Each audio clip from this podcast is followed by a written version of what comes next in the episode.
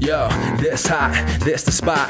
There it is, pod.com. We're interviewing the best comedians, so tune in quick and get your ears receiving them. We talking about life and life to stream right to you from the microphone right to your home, dude. Side note, this might get embarrassing, but no, don't sweat, yo, cause there it is.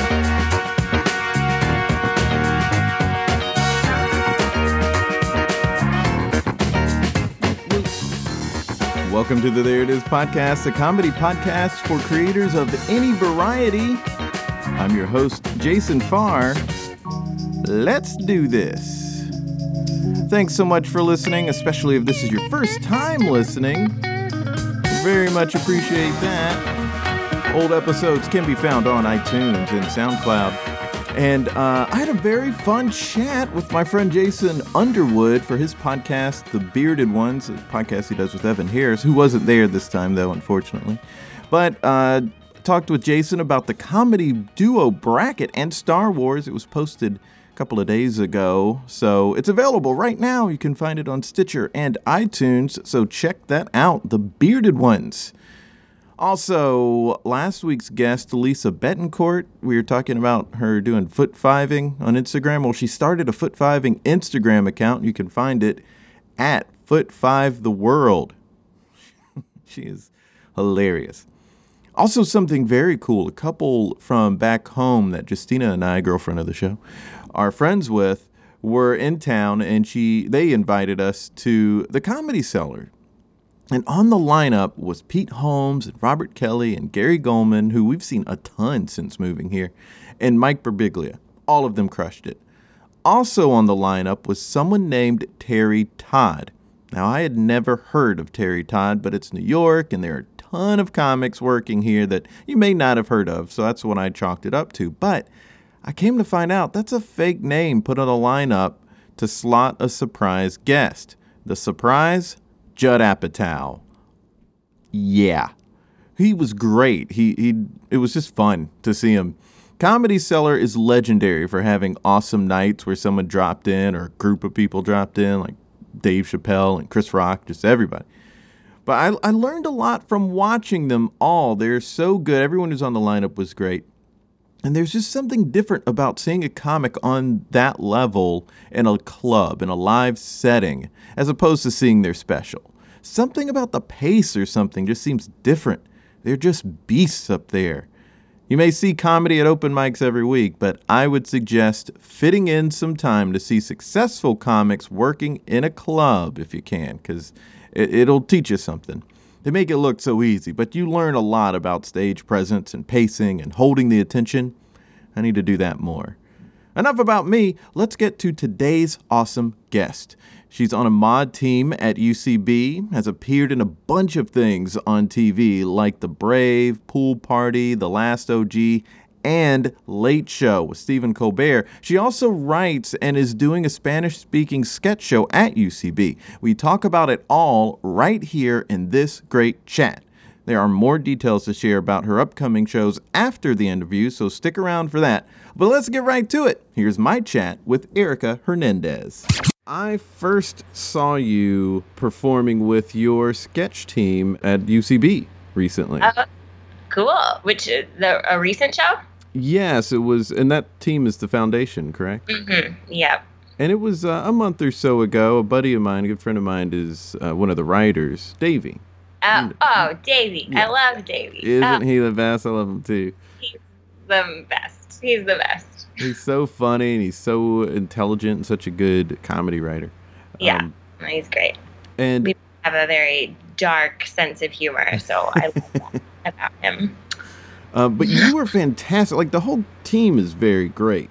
Uh, yeah. You uh, and I, I feel like complimenting you is going to inadvertently throw shade on other people that I don't intend to do. But um, we were just talking about you after the show. My girlfriend and I, and a couple of other people that were with us, were just saying like, "Oh my gosh, she is so good."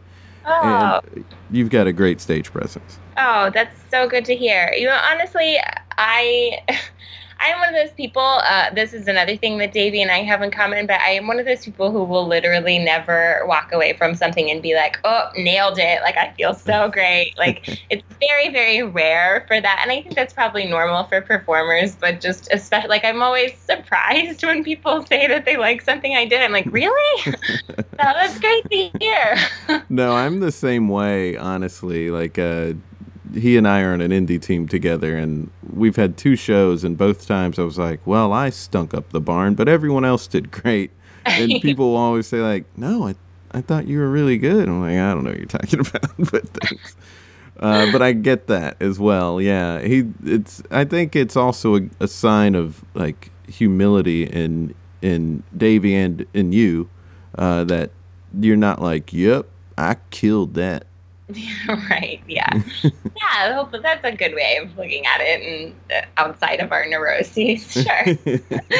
oh, for sure, there is a certain level of emotional health that I would uh, certainly suggest for people in our position to yeah. try to seek. But um, there's always like taking the the compliment, and you know, like that's one thing I think a lot of people have to work on, and and yeah. just sort of seeing things for what they really are sometimes there's certain things you just can't really be in control of and that's one of the tough things about acting. For sure yeah and i'm not i wouldn't i wouldn't necessarily describe myself as a control freak overall and i guess freak is not really a great word to use but just like i generally try to be sort of go with the flow but i know that at the same time, a lot of people would describe me as very type A and very like, you know, wanting a certain level of organization in my life. And, mm-hmm. um, and that being said, like, yes, it's just, I've had to learn so quickly and so with such difficulty how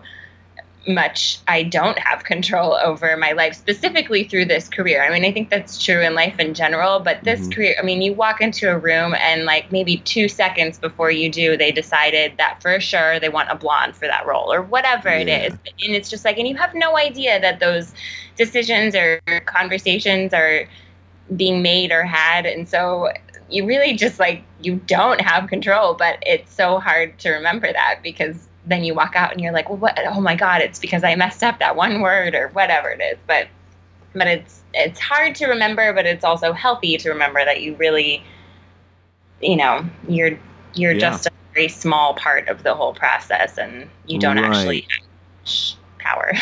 right? Yeah. No. I mean, I guess they say um, they say that film and television is a director's medium, uh, but I feel like auditioning is the casting director's medium or something. Like it's it's still yeah. just it's you're still just not that in control of uh, other people. But then also, I one thing that gets me is just even as the actor performing something, where it is the actor's medium, like like theater. If you're working with a script and you have so much control, there's there's still so little control we can have sometimes over our bodies. Like if we want to hit a certain rhythm, Oh, uh, sure. We might get close sometimes, or we want to wanted to like put a certain amount of emotion into this part of the line, and we don't quite match that the way we wanted to. Right. Ugh, that's the thing that kills me. that can be hard, and it's interesting because I, I mean, I, I, I, I'm focusing on comedy. That's sort of my end goal and sort of streamlined focus at the moment. But I was mm-hmm. trained as a theatrical actor. Like I went to school for theater, so I still go out and occasionally work on dramatic things. And I think the more, in some to some degree, comedy has helped me in that way because you are forced to listen and be in the moment a lot with improv, mm-hmm. and that is helpful for dramatic acting. But at the same time, like the thing that comedy brings out in a lot of people, and the reason some people are very good at it is because we're always like we're anxious people and we're always in our head and we're always thinking like five steps ahead which sometimes can be great for like improv and sketch and you know all these funny things like it's good to sort of be heady but that's terrible for dramatic acting because then oh, you yeah. sit there and instead of being just like in the scene and open and vulnerable you're sitting there going like why am i not why am I not feeling anything? Like, what's happening? And, you know, and you can just spit. And I've gotten a little bit better about trying to sort of compartmentalize those two heads, but it is tricky because people are always like, "Oh, you have to be so good to be in comedy and so smart," and it's true. But like, I I admire people who can just like strip it all away and maybe aren't comedic actors, but are just like good at you know tapping into things immediately. oh yeah, for as as as bitful people to do. yeah, I mean, you know, it's that is one of the things is that if you're a good actor and a good listener, you can do well in improv and you don't have to necessarily be good at creating bits, but right. you know, it's it's just sort of responding in the moment. And if you're responding honestly, then it helps still the scene, you know, like you can uh, you can be a good glue person in uh, in sure. scenes when you're, you're you're helping things work and you're filling in the cracks. Yeah. Yeah, for sure. Well, I was not at all surprised to hear that you studied theater. Uh, because the thing I've always noticed uh, about people ever since moving here to New York, whenever I see someone who's really great in improv or, or sketch, you can tell the people who are trained and uh, people who might be great but are not. You know, like you can still see that that extra difference, and you it's it's really all in the stage presence, which you have uh, a tremendous amount of. And oh, thank you. Oh well, you're very welcome. I guess it's kind of the X factor that some people talk about, or having it, but to a certain degree, it's it's probably coming from comfortability of having been on stage for so many years of your life. Yeah, I would say it's more that because I, I mean, as much as I I'm not uh, throwing shade on my theater training. Like I did get a lot out of school, but I know just as many people who don't go to school for theater and are just like are amazing actors, right? Mm-hmm. So there, and my philosophy, even when I was in school, like I, it was a pretty rigorous theater program. I went to Fordham University, which is it's a good school for uh-huh. theater, uh-huh. and um, and they have a great program, and it's very like. Uh, comprehensive. There's a lot of class. You sort of take classes in everything from theater history to movement to all this stuff. But I, even going into it, one of the reasons I picked Fordham was because they require all of their majors to take the core curriculum. Mm-hmm. So like you're still taking sciences and maths and English and history. Like it's not just theater. And I really that was really important to me because I I feel, and I know people have different feelings about this, but I think it's important to be well rounded and to mm-hmm. know a lot about different things uh, to be an actor. Like, I think smart actors are often more interesting to watch just because they, you know, they are sort of tapping into other. Like if you study history, there's so much empathy to be had right there, right? Or English. Mm-hmm reading literature, you're getting more. And so when you get too absorbed in just theater, I think sometimes that can be dangerous. So my philosophy in school uh, was always that. Like I studied abroad in Mexico City instead of London, which is where most of like the theater kids would study abroad. And I just always tried to have that mentality about it. And so I think you're totally right. Like I think most of the um, comfort on stage can often come less from necessarily training per se to just like the experience of it as a whole you know like yeah. uh, just just having been in some performing capacity for a while whether or not like that was training or just like knowing you know just like knowing how to deal with an audience and that sort mm, of thing. Right. Yeah.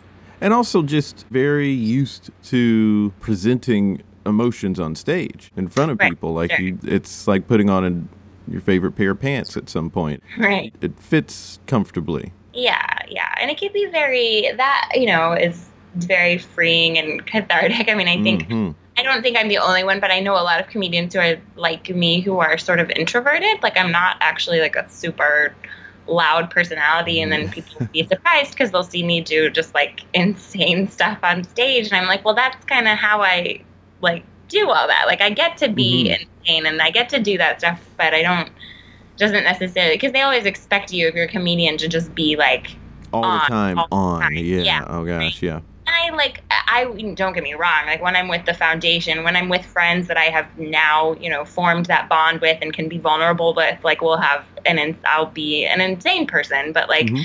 You know, just meeting people, like there's some people who are just always these big comedic personalities, and that's not. Um, well, yeah, it is. It.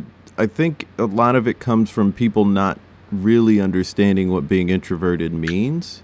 They Sure. think that introversion means you're shy, but really it doesn't necessarily mean that. It it can easily just mean I'm better one on one with people. But another thing that I read was they shine better in a capacity like performing on stage. Right. Like that's Yeah. where they really give off their energy. Whereas off stage, they would be better talking to like one person or a couple people that they're close with rather than be at a party and have to kind of give off the energy to everybody at once. right. Yeah.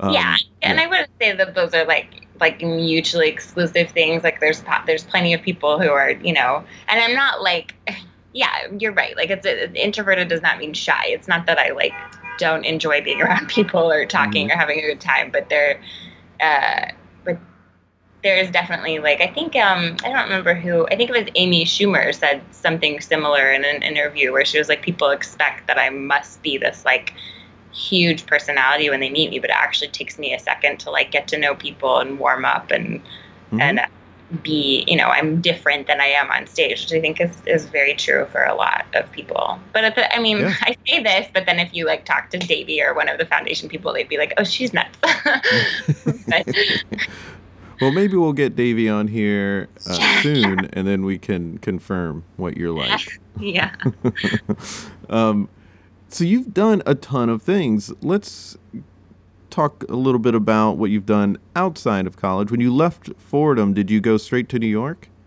Uh, so Fordham is in New York. It's Oh, um, I'm stupid. I, for no, some okay. reason, thought Fordham was around here, but I didn't realize it was in New York.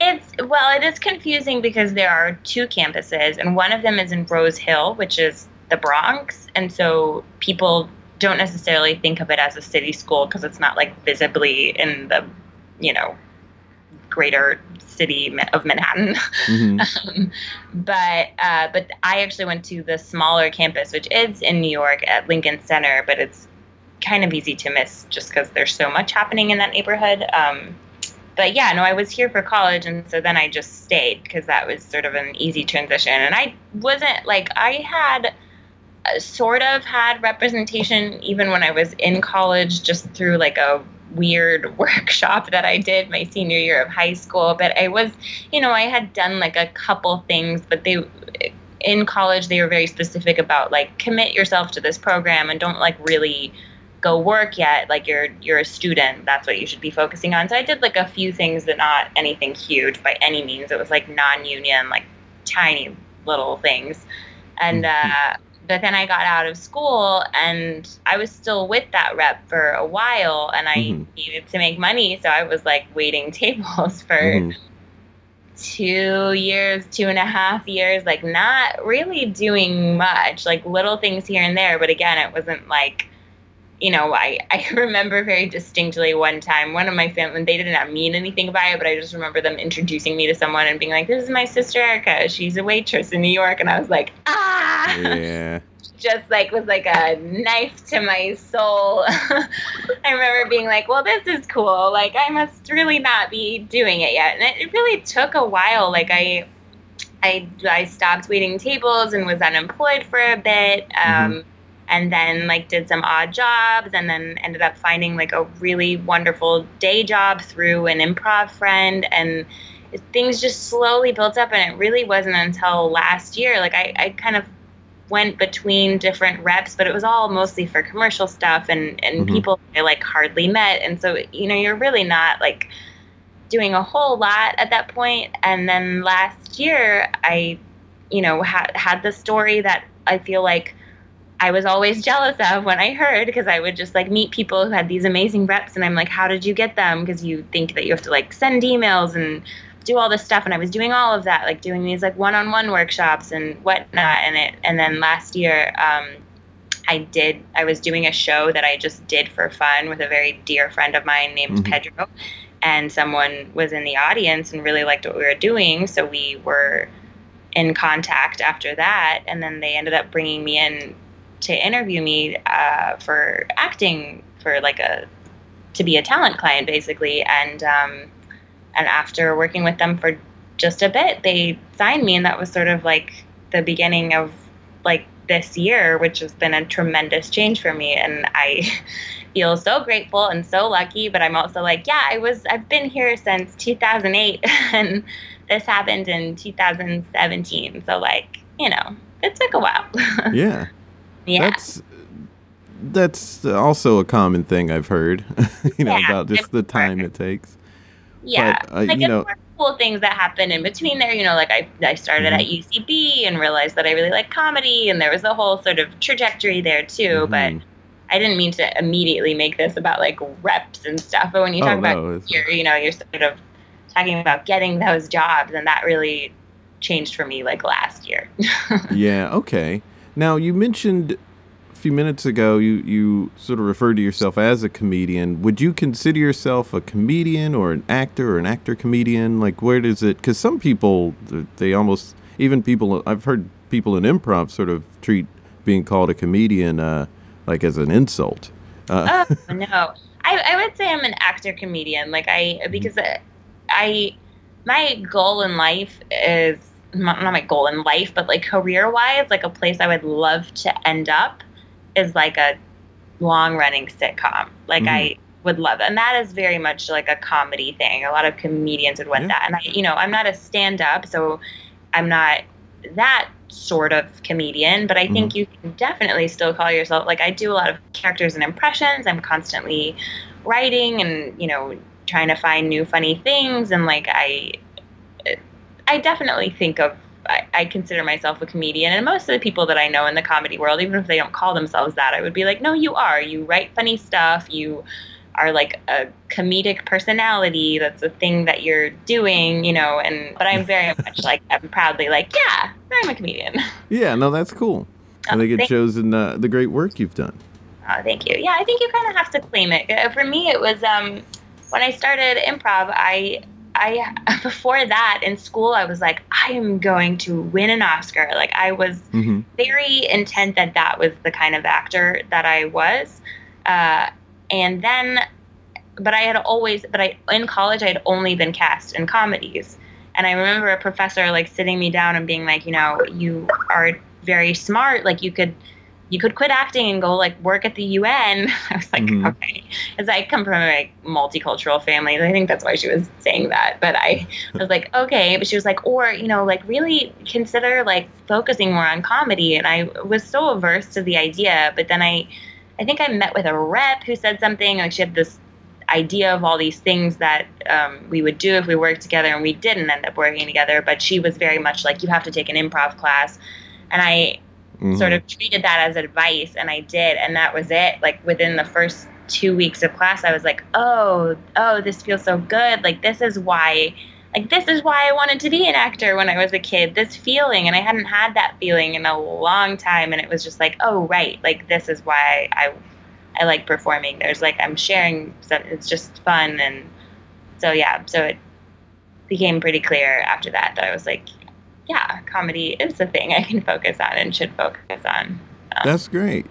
Yeah. Yeah, and that transition that you went through, it sounds like for you it went well. So for some pe- people, that is a tough transition. You know, like they can go a little while thinking, "Well, this is what I want to do," and when that feels like it needs to change or is changing, it could be kind of scary Oh, sure. Yeah. because it's all wrapped up in an identity thing of like, "Well, this is what I always thought I would be."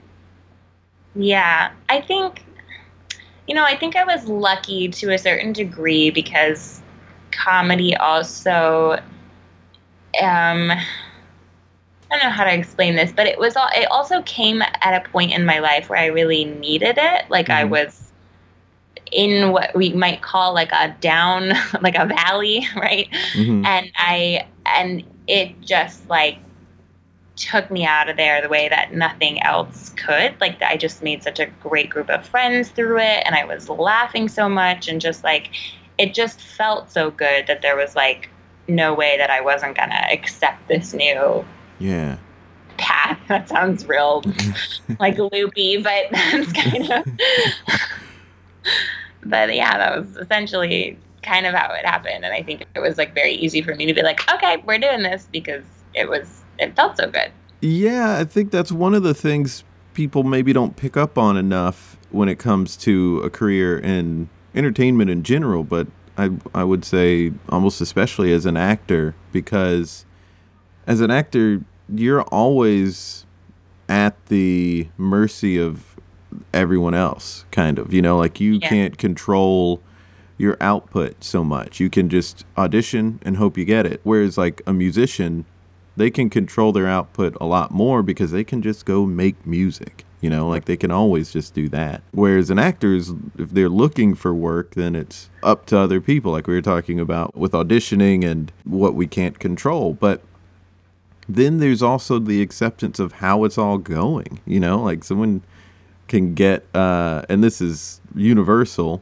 but you know if you want to be that actor who has this specific type of career but then you have a different kind of career that still could be solid and good it can kind of mess with your head Yeah. and there's so Oh. much having to accept the circumstances and accept the no's that you're going to get accepting it all and taking it all in stride Yeah, for sure. I think you kind of build up a little bit of like a callous, right, to certain Mhm. like degree of rejection. You learn that like, okay, like I've gone on so many auditions and you know, your your batting average, so they say, can still be good comparatively, but like but then you look at the amount of things that you've gone out for and you're like, oh my God, like I've been told no so many times you know, without being told no, right? It's just that you don't hear back. But I, Mhm. yeah, I think a lot of people can. I think there's so much that's scary about this career choice and path. Like the instability is probably the hardest thing for me. And I've gotten Mhm. point in my life that feels a little bit more stable, which is nice. That's definitely helpful, especially for like these more anxious personalities among us Mhm, mhm. um, I am one of them, but like you know, it's and you and it's hard too. Like I come from a family of academics. We all did real well in school. Like my parents both. Um, not that this necessarily was why, but to a certain degree, it did influence that. They're both immigrants. Like they uh, Mhm. they got married, lived in Canada first, and then uh, moved to Texas with my dad's job, and we all grew up in Texas. And I think they were always, you know, very like we didn't watch a lot of TV growing up. Like we either played outside or did our homework, and they just sort of like raised us to really value education. So we all like really went after that, including me. But I'm the one that sort of then went into this like artsy career path whereas like my sister's a doctor my younger Mm. brother's an engineer my older brother's like getting his phd at stanford like they're all very smart and all like sort of self-made like we all Mhm. you know did well enough in school so that we could get scholarships for college like it wasn't going to be one of those things where you could just go wherever that was not like a financial right.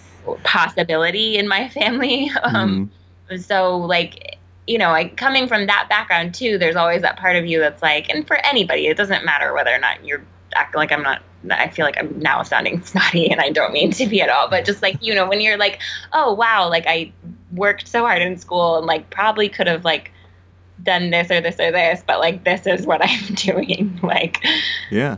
What was all that for you know but I, I you can i can easily go down that rabbit hole and then just come back up and be like well i truly just know that i would not be happy doing anything else like i can't Yeah. so that's kind of where you Mhm. land yeah Yeah, yeah, and it is. I think, and it, it also goes back to this acceptance of uh, outs, you know, talking in a bigger way of acceptance of just how life goes. I mean, right yeah, I mean, you know, saying like, well, what was all that for? It's because that's how life goes. yeah You know, I think what can be really tough is when you do have to explain to other people uh, things that, like, uh, you know, it's hard to have this path in entertainment. And when somebody else doesn't understand what you're doing or why it's going that way, and then they want you to explain it on yeah terms that only they can understand, and it's like, well, listen, this is how life is, and this Yeah. is how it's like for people in entertainment, and I don't know what else to tell you. If you're not willing to like understand what it's like in the entertainment industry, I, there's nothing I can do for you in, in trying to Right. make you feel better about this. Yeah. Oh, I can't tell you the number of conversations I will have with people like from where I grew up back home in Texas who are like, at least used to be this way. Now they've seen me in a couple of things they recognize. So they're like, oh, she's doing it. But before they'd be like, you know, I saw this commercial for such and such brand. And I was just thinking, like, you would have been great for that. Like, why, why don't you get on one of those? Oh, and just, why don't I? Like, Uh, yeah. Oh Like- gosh. No, it's I've gotten that before too. When there was like some national commercial that was probably not shot, and this was when I was living in South Carolina, and someone was like, "Jason, you do a better job than that guy," and it's like, "Yeah, maybe, but I'm. What are you talking about? They didn't shoot that here." You Yeah. like what? And they're just like, well, and then their so their their perception is like, oh, well, shouldn't you just like, well, just call up the people? And I'm like, Yeah. call up who? Like, Just go to? Broadway. Like, this isn't how this works. It's like one of the things too is like when there are peers that are doing well, which is already something just like within yourself that is something you have to just come to terms with and and also accept is when someone around you is getting some level of success, even Right. if you're not a jealous person. Just saying like.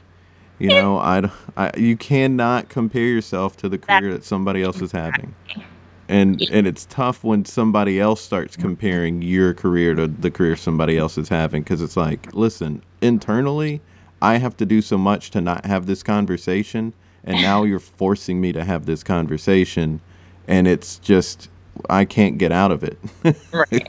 Yeah. You're like, thank you for for reminding me of the thing I was trying so hard not to think about. Like, yeah oh yeah, gosh exactly. Oh, it's so hard. You know, I look at people who I who I know through different things who are years and years younger than me and have already been like series regulars on a show or whatever, and I'm just like, I have my own path and Mhm. it, and everything will fall into place or not fall into place like when it's meant to and you know my life will just be its own little story and we'll see how yeah and that's that doesn't have to be a bad thing right? Like i mean i think that's the variables of how things can uh, there are just so many different ways things can turn out that are good. Right. and it's to me gotten to be kind of silly to pick just one. Right. I need to be okay with any of them happening. You know, like if if if I'm uh, able to put food on the table and take care of people, and and uh, regardless of how that ends up looking uh, in this industry, I need to learn how I can accept that. yeah But there are so many people who uh, um, can in, inadvertently play with that and how you sort of accept those sort of circumstances. And then there's also the like, what does failure look like, and when does it mean you need to pack it up? You know, like it's just there's so many different variables there too. Because how many people have you heard struggled for a long time and then they made it later in life? You know, like sure. when do you draw the line? Yeah, I think I think one of the biggest lessons for me is because I used to be such a, I mean, I still am this way, but I used to be so like almost numerically goal oriented, right? It was Mhm. like I, I, I used to have this goal that I was going to learn seven languages by the time I was thirty, and that I was going to do such and such thing by the time I was this age, and like I Mhm. need have this amount of whatever by the time I was, and I just, you know, I, I was going to have a great four hundred one k by this age, which that was Yeah, yeah. wow. But like, um, but I met other people who were like that too. You know, I would I would meet people in plays during college or just right after college who were like, oh, but I haven't really like gotten anything by 26 and I'm done with this. And I used to be like, oh yeah, like I was right out of college and I was like, yeah, that sounds right to me too. And I'm really glad that I didn't like fully let myself to commit to that because I now I'm realizing like I am not going to put a number on anything. Like it's just running its own pace, and I don't have, as we were talking before, like I don't have control over it. Like you Yeah. don't. I think the more that you set limits to things like that, you're either setting that limit because you maybe are a little tired and almost want it to be. You want like something that you can say like I tried this this much and and I, it didn't happen, so I can be done. Like it sort of gives you that out that you might need if like you're tired, you know, like and my whole thing basically what I said then and what I still say now is the minute that I'm no longer happy doing this is when it's done. But until that point, like I Mm. am Mhm. all in.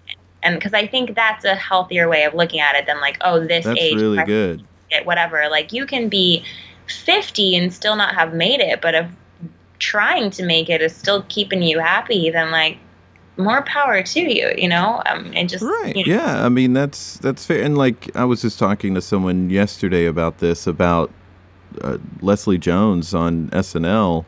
She right. was 47 or something like that when she got cast. and she's brilliant. Like she's, She's doing so good. well. Career is kicking off, and she is so funny and Yeah. like personable. Yeah. So yeah, she's 50 now and on SNL, and you know, it's. And I remember after her first season on there, and her first season was great on there. She was like just so great, just immediately. Yeah. But um, Chris Rock is who got her that gig. He just put her on Lorne Michaels' uh, radar. But she radar. was saying, uh, why why didn't you do that sooner? And he said, because you weren't ready. And she said that to him before she got on there. And she was Uh. saying after she had been there a year, or not even a whole year, she was she realized she wasn't ready. So Right. like just imagine that. You know, like the years that she was putting in in the entertainment industry, in comedy, up until 47 she wasn't ready until 47 like that Yeah. that should be encouraging to people that should be eye-opening to people sure. too I mean, this is a much smaller scale, and maybe not everybody even knows what like UCB is, but UCB is the comedy school and theater where like Mhm. I, you know, trained and now perform, and I'm on the Maude team, the foundation with Davey. And the first, I auditioned a couple times for Maude, and I remember my first audition. Like I think I found the characters that I wrote for that first audition not too long ago and i just remember looking at them going oh god these are so bad like, i thought this was funny like what is and then you just look at them and you're like wow like i okay and i'm not saying by any means that now i'm like i can write a brilliant character like i still Mhm. struggle you know and it's still always sort of searching and honing but now Yeah. at least i kind of like know how to go about it and i know how to pitch things and i you know i can figure out when I'm really excited about an idea and like sort of work it and workshop it. But like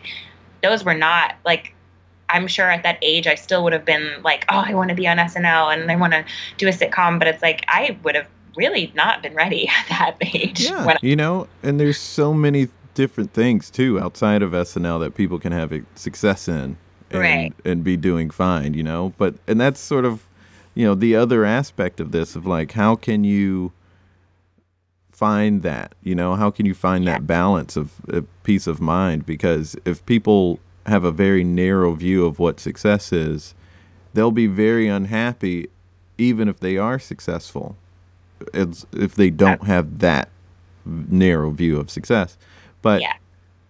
it's um it is something to sort of think about though when we're talking about like creating stuff and then uh, coming up with these ideas and uh, then later when we look back on it like that right? It's just the shelf life that is comedy. There's because there's a balance to like for one you're better at crafting that stuff now but also even if it was good at the time it's gonna not necessarily age. Right.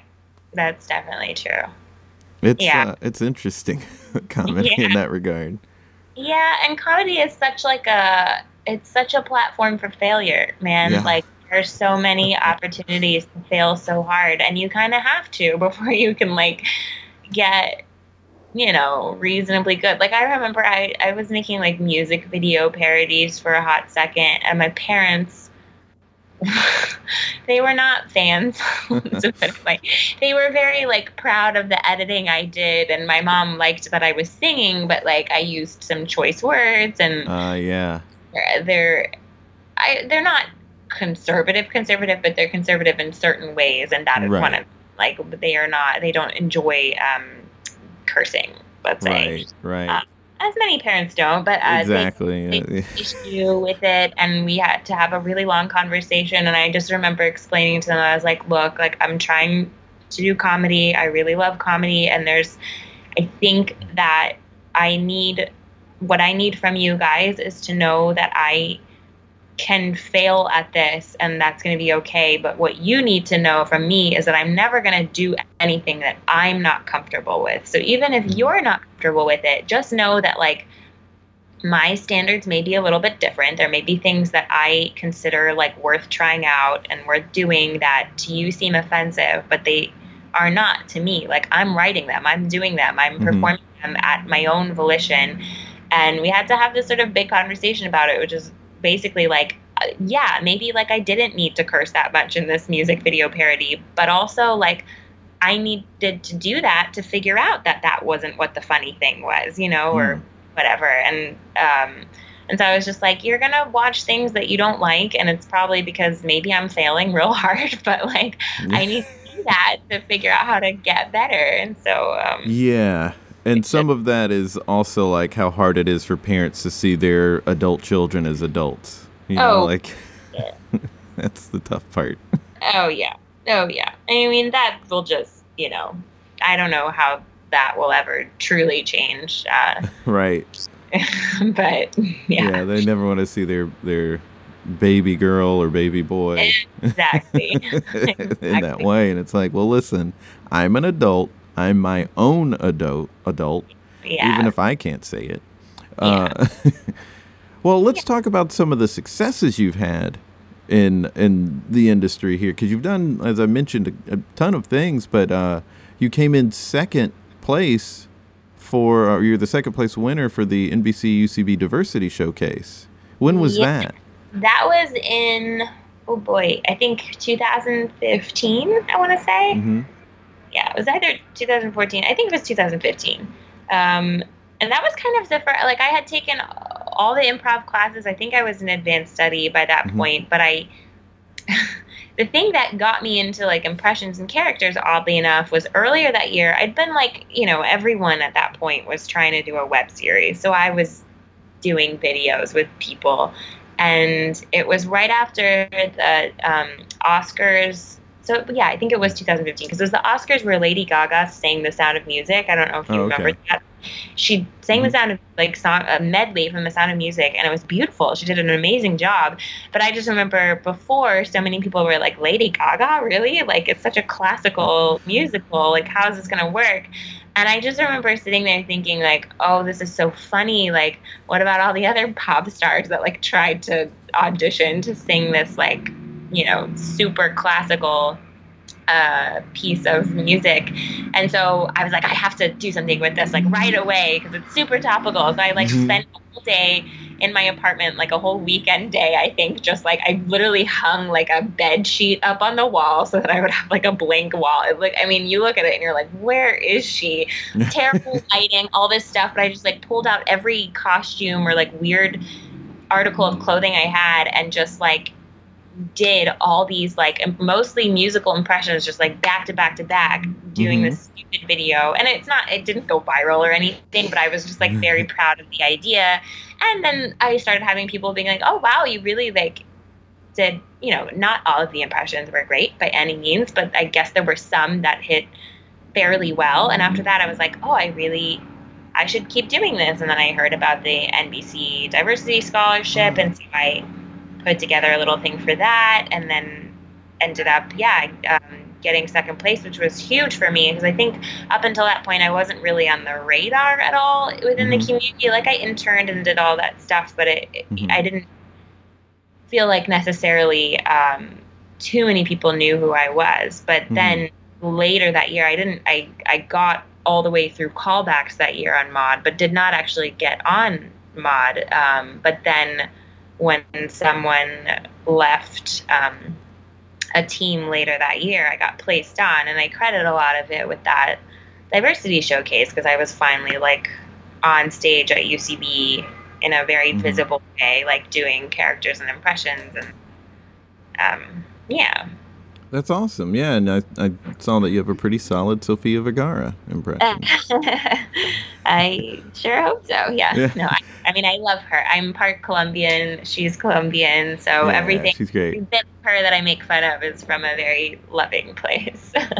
and you've one cool thing, uh, and I'm I just think this is awesome that you were on several episodes of Late Show with Stephen Colbert. Yeah. How yeah, many times have you done that now? Um, so I've I've shot with them three times. I think only two of the things have ended up airing because it's Mhm. very like it, it's a very topical show, obviously, and um, right. and a lot of the decisions as to what go. I mean, I still don't totally understand like the fine behind the scenes workings of it, but essentially, you know, like they're they're constantly approving or not approving like oh, what ends up going on, and then things can get ti cut for time or whatever. But yeah, I, I think I I'm like. Uh, not the only, but I think I'm one of the actors that they um, call up when they have need for someone who's like me for like a sketch or a bit. And I have loved working. Like everybody there is so so nice and just yeah. like like and I and I mean that so sincerely because sometimes you do work places where you're like, oh, like I don't, you know, like people just don't seem to be bothered that like you're new there and don't know what you're doing or whatever. But they just like so welcoming and like Oh, the second great. time I was there, they all remembered me from the first time and were like saying such nice things. And it's just like I love being in places like that that feel like little communities and where everybody's just like like once like has each other's back essentially and just like is kind and remembers names and you know, Mhm. things that matter. But yeah, so they're great people. I hope to keep doing stuff with them. I've had a lot of fun with what I've done so far. Yeah, so. there's a hilarious bit about object work and the invisible objects. Oh gosh, Yeah, you crushed it in that. Oh, thank you so much. That was the first thing that I did for them, and since it wasn't topical, it was kind of like a we don't know if this will air or if it ever will. And I I was so happy it did because I I mean. I that one specifically, I remember when like I got the script, I was like, "Oh, this is really funny." So like, funny. really hope that it was just really well written. I can't take too much credit for that because like the director was great, the writing was real funny. Like they just made my, they made me look good because they I was delivered like a lot of wonderful. There are a lot of really great gags in that, and so Oh. people can find that on your website. Uh, yes, yes, um, they can. it's and I, I implore them to because it's really really great. it's a That's- good. It's Oh yeah. Oh gosh. That's and, and it's really great to hear that there's so many good people there. I know one of the producers and he's an incredibly nice guy and um and I've heard great things about Colbert. He's one of my heroes, so to hear that everyone there is creating a good environment for people to just flourish is is nice to hear. That'd be Yeah. a dream come true for me to get to do a bit on there. Oh yeah, yeah, you gotta. yeah, yeah, yeah. A lot of really great, talented people writing there as well. Um, Yeah.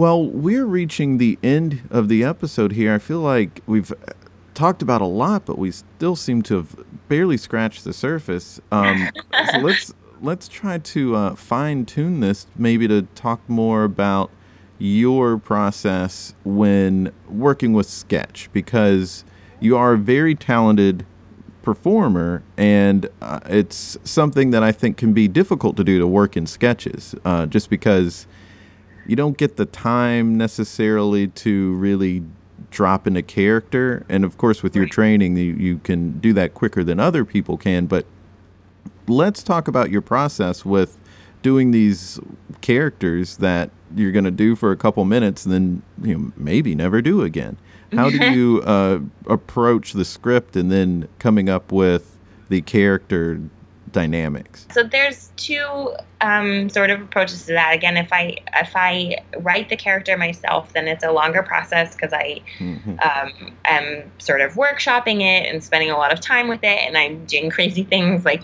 being in my room for Mhm. periods of time, just like talking as this character, trying to figure it out. Or and then there's characters that don't work that I just like let die very quickly because I'm like I can't keep getting excited about this. Like I just don't know where this is going. But the so those you kind of spend a long time with and can actually kind of get into. Uh, but I think the refreshing thing when someone else has written that character for you, like on the sketch team that I'm on, um, is that they often have an idea too of sort of what they're looking for. So it's a collaborative thing. You don't have to sort of necessarily come up with things from scratch. You can try out things and they may love it or hate it. Like that happens equally as often. Um, but the cool thing is, and I think the reason, one of the biggest reasons I love being on Maude and, and working with the foundation is because it is just sort of like this a trial and error thing. You get a sketch and you get a really funny character, and you're like, okay, like this is already funny. How do I make it even funnier? How do I like bring this to life? And you only have three rehearsals to do that. And the first rehearsal is just sort of getting it up on its feet. And mm-hmm. so after that, you just sort of, I just like to play with it. And one of the biggest things that I've learned, um, I think it was, I don't know if you know Frank Garcia-Hejl, but he's the person who I remember said this in a workshop, and it really stuck with me because in my like for some reason in my actor brain when i looked at like characters and sketches i was like oh sketch comedy is big. Like in order to be a character or be a crazy person like you they should have like an accent or some sort of like big thing about them right? Like it should be mm-hmm. noticeably like oh this is the character but that's not always the case. Like sometimes playing this character real is what is going to get it through because the mm-hmm. weird thing about them is just that they're like really upset about something or that right. they're like saying and saying things, but it's better if you play it as a real person. And that was a huge lesson for me because I always viewed sketch comedy as like this huge, like over the top thing, which it can mm-hmm. be, but like sometimes there's a lot to be pulled from like playing a character as real as you can. So um, Davey especially writes some sketches that are like that, which I love because it kind of it forces you to like maneuver that a little bit. And so that's a big thing that I look at, especially when I'm doing sketches written by other people, is it like is doing some big character choice going to take away from what's funny of the sketch? Like, is it going to distract from what this is?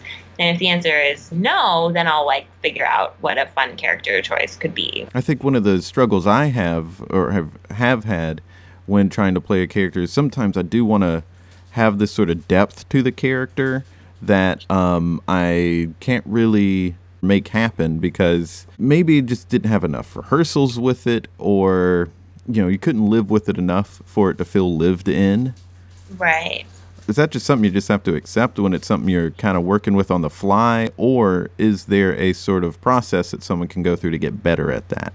Um, yes and no. My biggest thing, and this is just a personal thing, but I do think it's true. The earlier that you can get off book, the better. And like, I don't recommend being off book for the first rehearsal because like, right.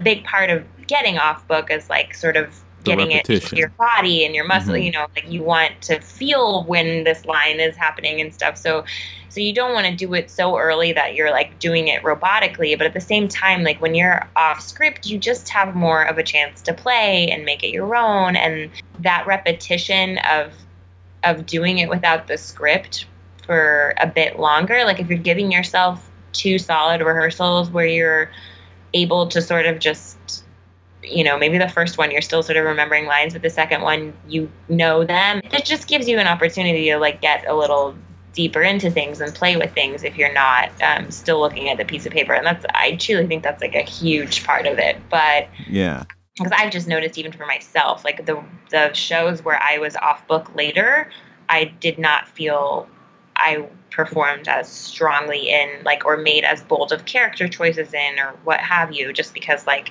you know I was still holding a piece of paper and like not really sure what this thing was yet, you know. Um, but yeah, I think I also think that you have to remember that sketch comedy, while yes, it's it's theater and it's performance and there's a character and they have they could have a backstory and all this thing, but like there's but you can't get too caught up in like that like theatrical table work aspect of it because it is different, right? It's sketch comedy, it's funny. Like there doesn't need to be too much depth to what's happening. You know, if you're playing like a, I'm trying to, um, even okay, so like uh, the foundation did a sketch uh, at our last show that I had pitched, um, which was like a mother who didn't know how to give like more adult heavy news to their child and she comes in singing Moana and then they realize like oh this is how we can communicate this like through a song. So she sings like a song from Moana but with the lyrics changed and as it goes on the lyrics get progressively more and more like insane and you're like wow this mom is like telling this kid way too much about her past and like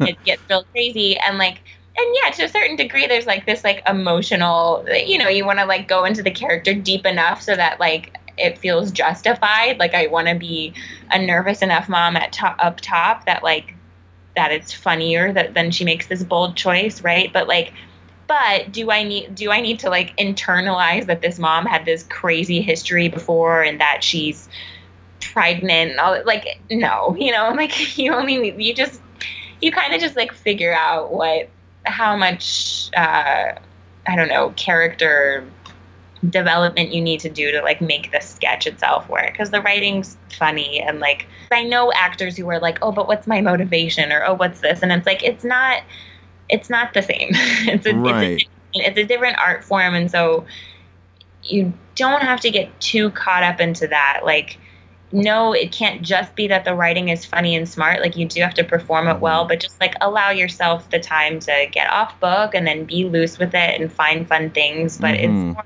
like a discovery than a sitting down with the script and being like okay like here's my character tree now like yeah.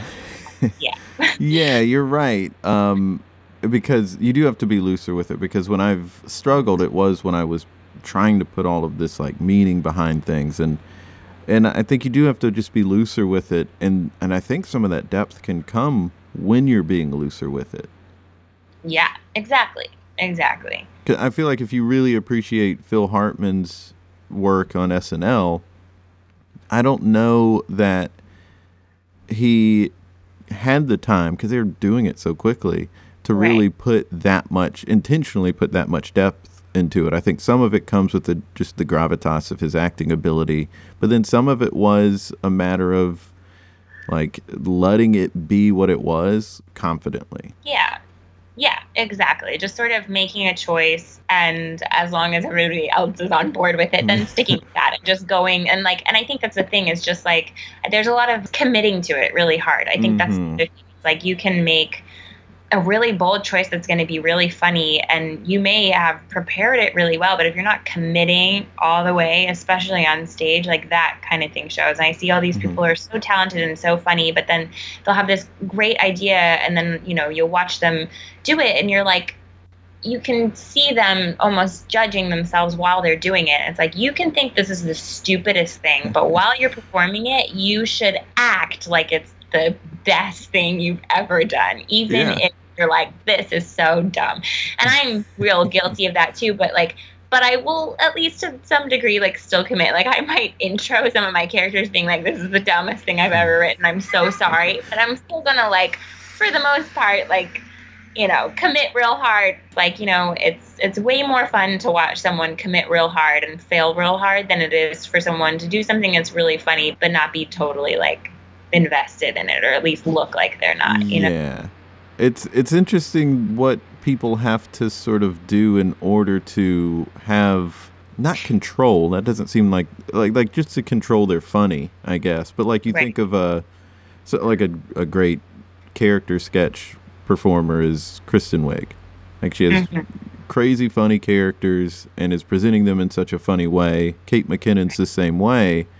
And I think it's just that they are con- in control of themselves, like of their own essence, and are just like staying within that lane as far as trying to control it, and the rest they're being loose enough with so that it works, and also just not judging it at all.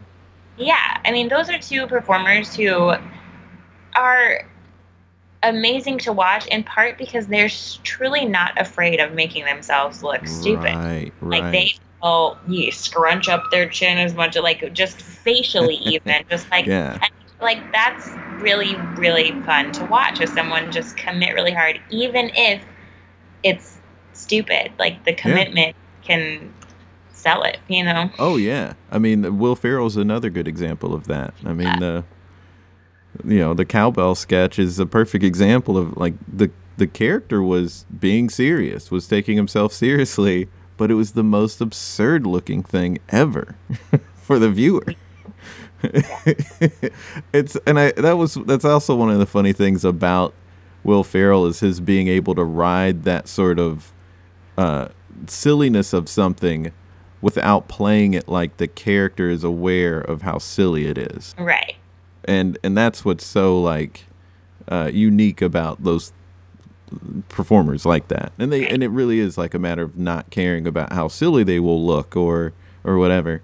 Um, I heard a story about Val Kilmer when he was doing the movie Top Secret, asking about uh, the motivation of the character. you know, the directors were like, "What?"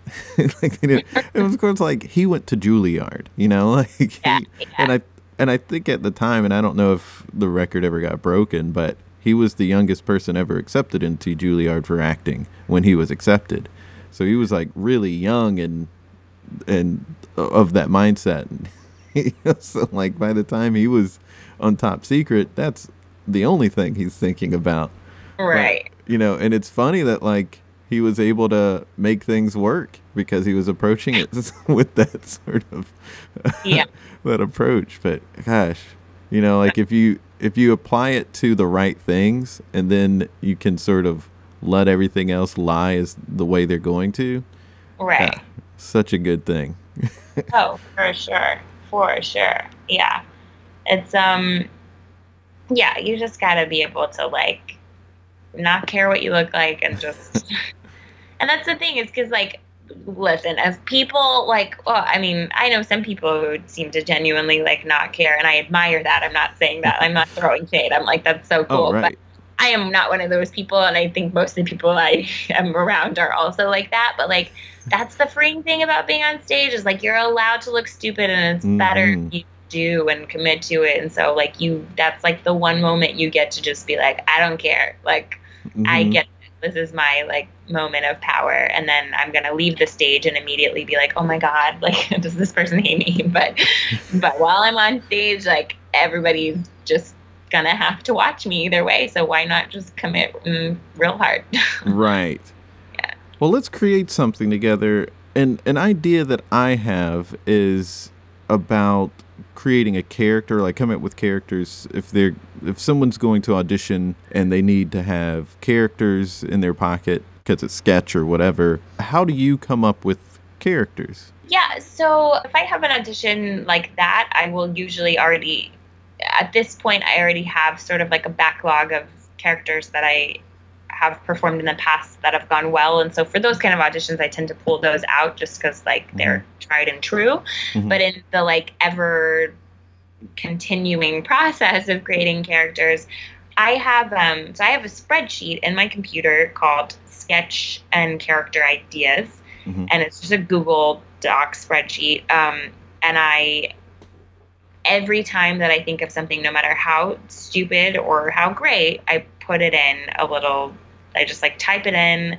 If I really like the idea and I'm like, oh, I should definitely write this up, I'll like highlight it. Um, but so I have this like long, long list, and most of them I have not done, right? But it just exists for that one moment that I do have to sit down and write. And usually, what I'll end up doing is like, um, you know, if there's an idea that I really like, I'll sit down and write it. And the first draft is just to get something on paper. Like it ends up being total garbage. Like hmm most of the time, right? Like you're just writing. And my characters tend to be very like verbose too. I either do sort of somewhat social commentary satire type characters or characters that are just like real dumb and say real weird things like those seem to tend to be like my two sort of like tropes i guess in, in Mm. my comedy um and so with that like especially for those ones that just like say stuff like i'll just be typing out whatever i can think of for this. And then like you know what helps me is i'll print that out. I might workshop that real awful draft at like a show or i might not and just like sit down with it and start and like say it out loud and realize how much of this is like real stupid and can go and start crossing out things and rewriting. And it just like becomes sort of a pro and like somewhere down the line I'll either be getting really excited about this character and be like yeah there's something here or I might be like oh god I can't make this work and I just give up and one of the things that's been most helpful for me I know a lot of people will do a lot of live shows to try things out Oh yeah. uh, which is great and i recommend that a lot but for someone in my position that i don't always have the time to just like go do tons of shows because i'll be in rehearsal or, or what have you is that I will put the characters on tape. So a thing that I'm Mm, doing this mhm. year, which was just a goal for me to make sure that I was generating enough ideas, is I have an Instagram that's devoted to doing a character a day. Um, and I started that in the beginning of January, and I have some really stupid ones in there. And those are mostly improvised, like just the spur of the Mhm. moment, I'll think of an idea and like do them. Mhm. But the thing that it sort of speaks to that I'll do even with characters that I'm trying to flesh out more is that if you put them on camera, A, you see very quickly how long they are. And so you Mm. start seeing like where good things to cut um, are. But also Mhm. you just like, you're seeing yourself perform, you're hearing it out loud, like you're almost watching it as an audience member. And it's just, for me, it's been a much easier way to be like, oh, that really is not like as funny now that I'm like watching myself do it. Like, where can I find, uh, you know, a funnier bit? And oftentimes, like, I try to be, I like my characters to be shorter and I try to aim for like the one minute period.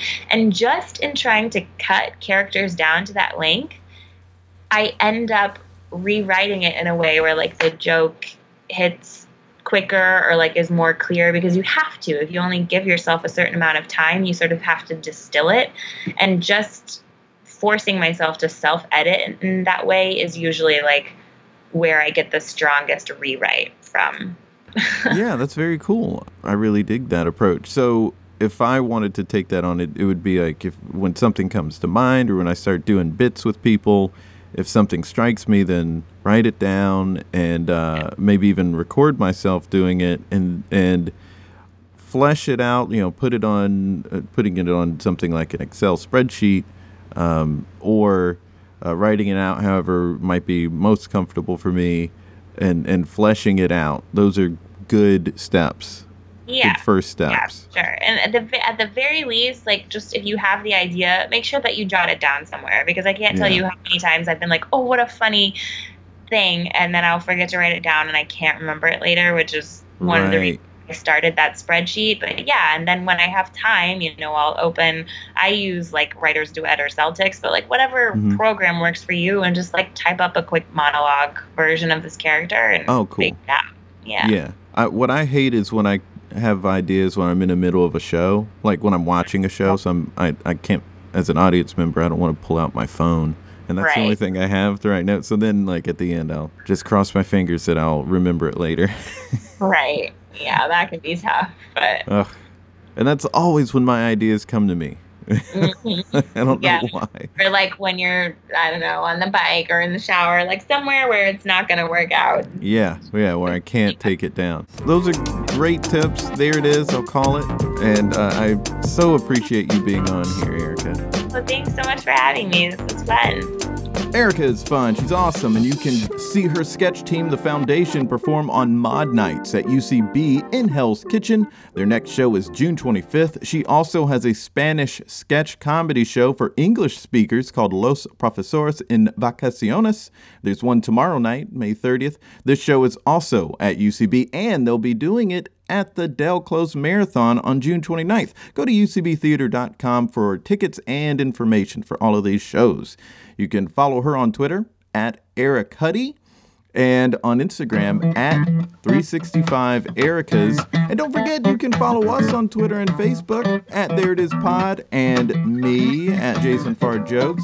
Links in bio as always. And folks, we're coming up on 100 episodes. Special episode coming. I Want you to hear that.